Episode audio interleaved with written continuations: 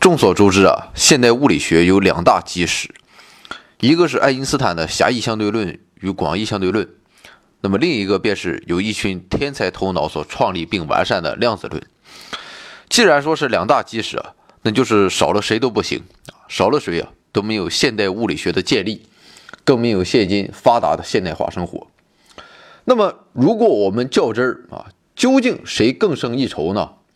实事求是地说。由于量子论就是研究原子、电子等微观世界的物理规律的理论，而又由于世界万物都是由大量的原子等微观粒子集合而成的，所以我们可以说，到目前为止，量子论是自然界最为根本的法则啊。说量子论更胜一筹，并不为过。那么什么是量子论呢？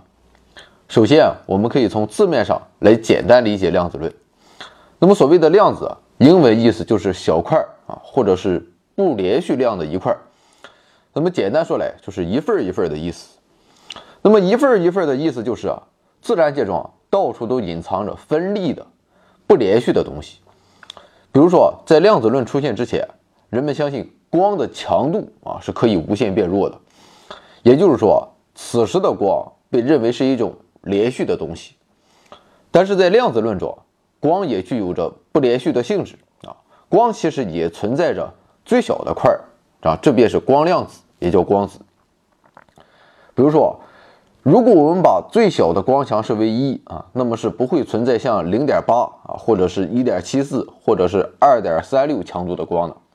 可以存在的光的强度只能是零啊，也就是没有光子，或者是一二等整数。那么，另外，这种不连续性也体现在原子内部电子的运动行为上。我们可以把电子绕核旋转粗略地想象成人造卫星围绕地球运转。那么，对于人造卫星来说，它可以在一千米啊到上万米的高空中任意运动。但是啊，电子却做不到这一点。假如它现在在一千米的轨道上运转，那么下一个可能允许的轨道啊，可能是五千米。而电子啊，它是不可能在这二者之间的三千米处存在的。那么这种神奇的现象啊，人们是怎么发现的呢？在十九世纪末，为了冶炼出高品质的钢铁啊，人们需要正确的测量出熔炉中的温度。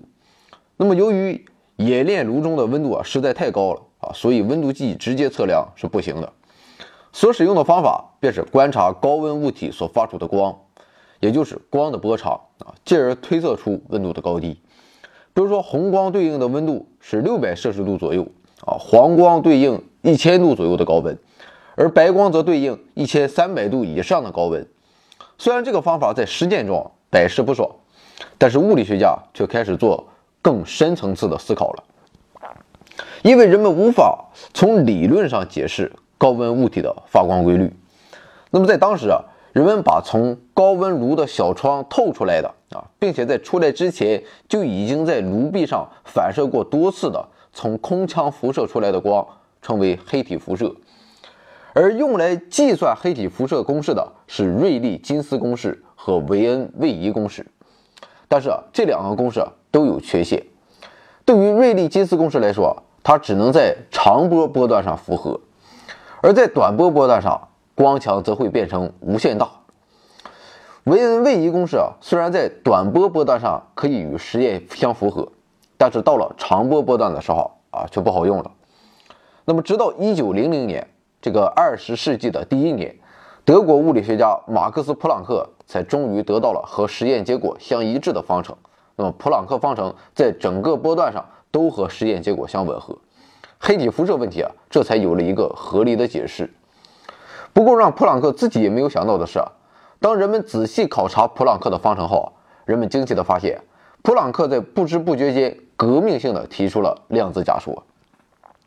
我们想象一下啊，如果一个皮球放在水面上啊，当你周期性的按压球的话，就会在水面上产生水波。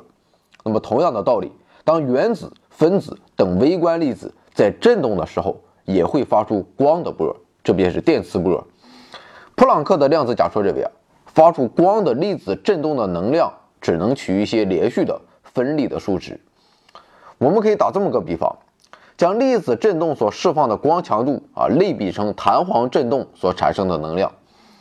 我们知道，振动的弹簧所携带的能量取决于弹簧的最大振幅相对于原初长度的伸长量。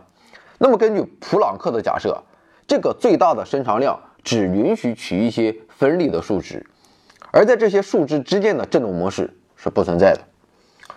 那么，在普朗克提出黑体辐射公式五年后的一九零五年，爱因斯坦也对高温物体发出的光提出了自己的思考啊，这便是光量子假说。也就是说，跳过了粒子振动的能量是一份一份的设想啊，直接提出了光的能量也是一份一份一份一份的设想。那么这就意味着，光是由具有粒子性质的光子集合而成的。那么爱因斯坦他是怎么得出这个结论的呢？答案是日常的生活经验。我们知道，夜空中的大部分星体都是与太阳类似的恒星，其中最近的恒星也距离我们达四光年之遥。所以啊，夜空中的星星都处在异常遥远的地方。而另一方面，距离光源越远，光源看起来也就越暗。那么，当距离变成两倍时，亮度就变成了四分之一。也就是说，亮度和距离的平方成反比。假如光是连续的，那么它就可以在空间中均匀的传播，啊，也就是可以被无限的摊薄。那么由于夜空中的星星都非常遥远，所以啊，假如情况是这样的话，那么当光到达我们眼中的时候，其实已经变得非常非常稀薄了，以至于无法刺激我们视网膜上的感光分子，我们也就根本不可能看到星星。但实际情况并非如此，这正是因为光的能量。不是连续的，而是光子的集合。那么从光源啊，那么从光源发出的光子密度啊，虽然会在传播的过程中降低，但是，每一个光子本身啊，它将保持自身的能量不变，所以啊，光的能量也就不会在传播的过程中被无限摊薄了。那么这个时候，当光子打到我们视网膜上的时候，还有足够的能量让我们看到星星。爱因斯坦认为啊。无论光是从何处产生的啊，光的能量的大小总是一份一份的。对于单色光来说，假设一个光子所携带的能量为 x，那么光的能量只能是这个数值的整数倍，也就是 x、二 x、三 x、四 x 等等等。同时啊，振动频率为 v 的光啊，一个光子的能量为 hv。那么在这里，h 为普朗克常量，也就是说，光的振动频率越高，或者说波长越短。每个光子所携带的能量就越大，而光子的能量与整体的光强是不存在绝对关系的。那么之后，爱因斯坦又通过光电效应实验，完美的证实了自己的假说啊，并靠这个获得了诺贝尔物理学奖。对于爱因斯坦的这一理论，我们现在已经认为是颠扑不破的真理了。但是在一百多年前，要想让人们接受这一观点是很难的，因为在量子论出现以前。持续了几百年的关于光到底是一种波还是一种粒子的争论，基本上有定论了啊，那就是光是一种波。比如说五彩缤纷的肥皂泡啊，正是光波干涉叠加的生动体现。但光的粒子性也同样不容置喙。那么就在这样的情形下，爱因斯坦提出了量子论继不连续之后的第二个重要概念，这就是波粒二象性。但是既然是波啊。它就是一种在空间中延展存在的东西。那么通常情况下，我们是不能针对空间中的某一点说啊，看啊，波就在这里。但如果光是粒子，那么就意味着它是在空间中某一点存在的东西。那么如此一想，光怎么能够既是一种波啊，又是一种粒子呢？这不是互相矛盾的吗？实际上，爱因斯坦自己也很纠结。他自己曾经说，虽然对光量子。是什么这个问题，不断的思考了五十年，但却从来没觉得接近过答案。那么我们到底该怎样看待这种二象性呢？那么这个话题我们稍晚时再说。我们继续来聊量子论的创立。虽然普朗克和爱因斯坦提出了粒子振动的能量和光的能量都是一份一份的啊，爱因斯坦还进一步提出了光的波粒二象性，但是在二十世纪初的物理学中，还有一个巨大的谜题没有解开。那就是原子所发出的光的颜色的问题。那么，物理学家通过实验发现，在盛满氢气的容器中放电，氢原子将会发光；把这束光通过棱镜后，光将按照波长进行分解，得到不连续的、相互独立的红色、绿色、蓝色和紫色。那么氢原子为什么只发出这些特定颜色的光呢？给出这个问题答案呢，是丹麦物理学家波尔。波尔套用普朗克的量子假说，构造了一个原子模型。那么这一模型认为啊，原子内部的电子所携带的能量也是一份一份的。那么这样一来，允许电子存在的轨道啊，也就变成是分立的了。所以啊，当电子从高能轨道去到低能轨道的时候，由于能量的释放就会发光。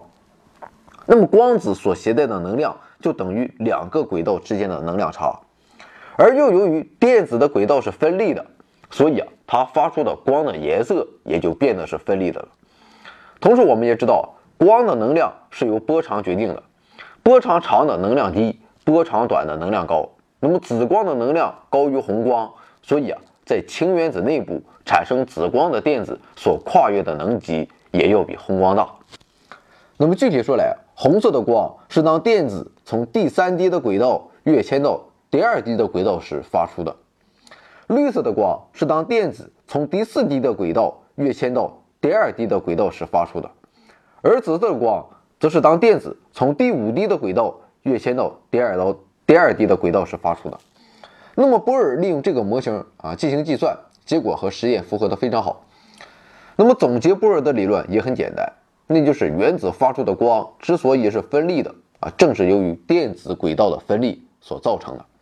那么就这样，在普朗克的粒子振动是分立的和爱因斯坦的光的能量是分立的之后，波尔又补充了电子轨道分立的理论。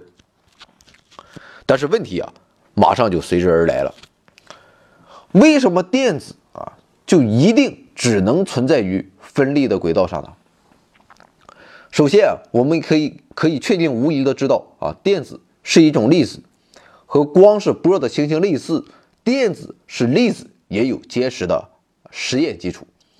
那么既然电子是粒子啊，那么就更难理解它只能存在于分立的轨道上的现象了。那么为了对波尔的理论给出合理的解释，法国物理学家路易·德布罗意指出，要想解释电子轨道分立的现象。那么电子就必须具有波的性质。那么既然本身被认为是一种波的光具有粒子性啊，那么被认为是粒子的电子为什么就不能具有波的属性呢？那么就这样，德布罗意提出了电子的波粒二象性。德布罗意认为啊，电子的轨道应该是围绕着原子核周围的一个圆儿。然后他指出啊，只有在那些周长与电子的波长配合的非常好的轨道上，电子才能够稳定的存在。假如电子具有波的属性啊，那么一个波峰加上一个波谷就是一个周期。电子轨道一周中，如果正好有四个或者是五个周期啊，总之是整数倍的，那么电子波与轨道周长就满足了一定关系。那么电子正是在这些轨道上才可以稳定的存在。而对于无法满足这种关系的轨道来说，电子波无法稳定的存在，也就自然不存在电子。那么粒子的波粒二象性到底意味着什么呢？啊，确实很难理解。那么在这里我们要注意的是，根据量子论，所谓的粒子的波粒二象性，是指单个电子本身就同时具有粒子的性质和波的性质。虽然大量的电子聚在一起的时候，也可能产生整体的波动行为啊，就像沙漠中的沙丘一样。但这与电子的波粒二象性它不是一回事儿。同时啊，波粒二象性也不是说一个电子在蛇形的向前运动。那么究竟该如何理解波粒二象性呢？我们留到下期节目再聊。科学声音。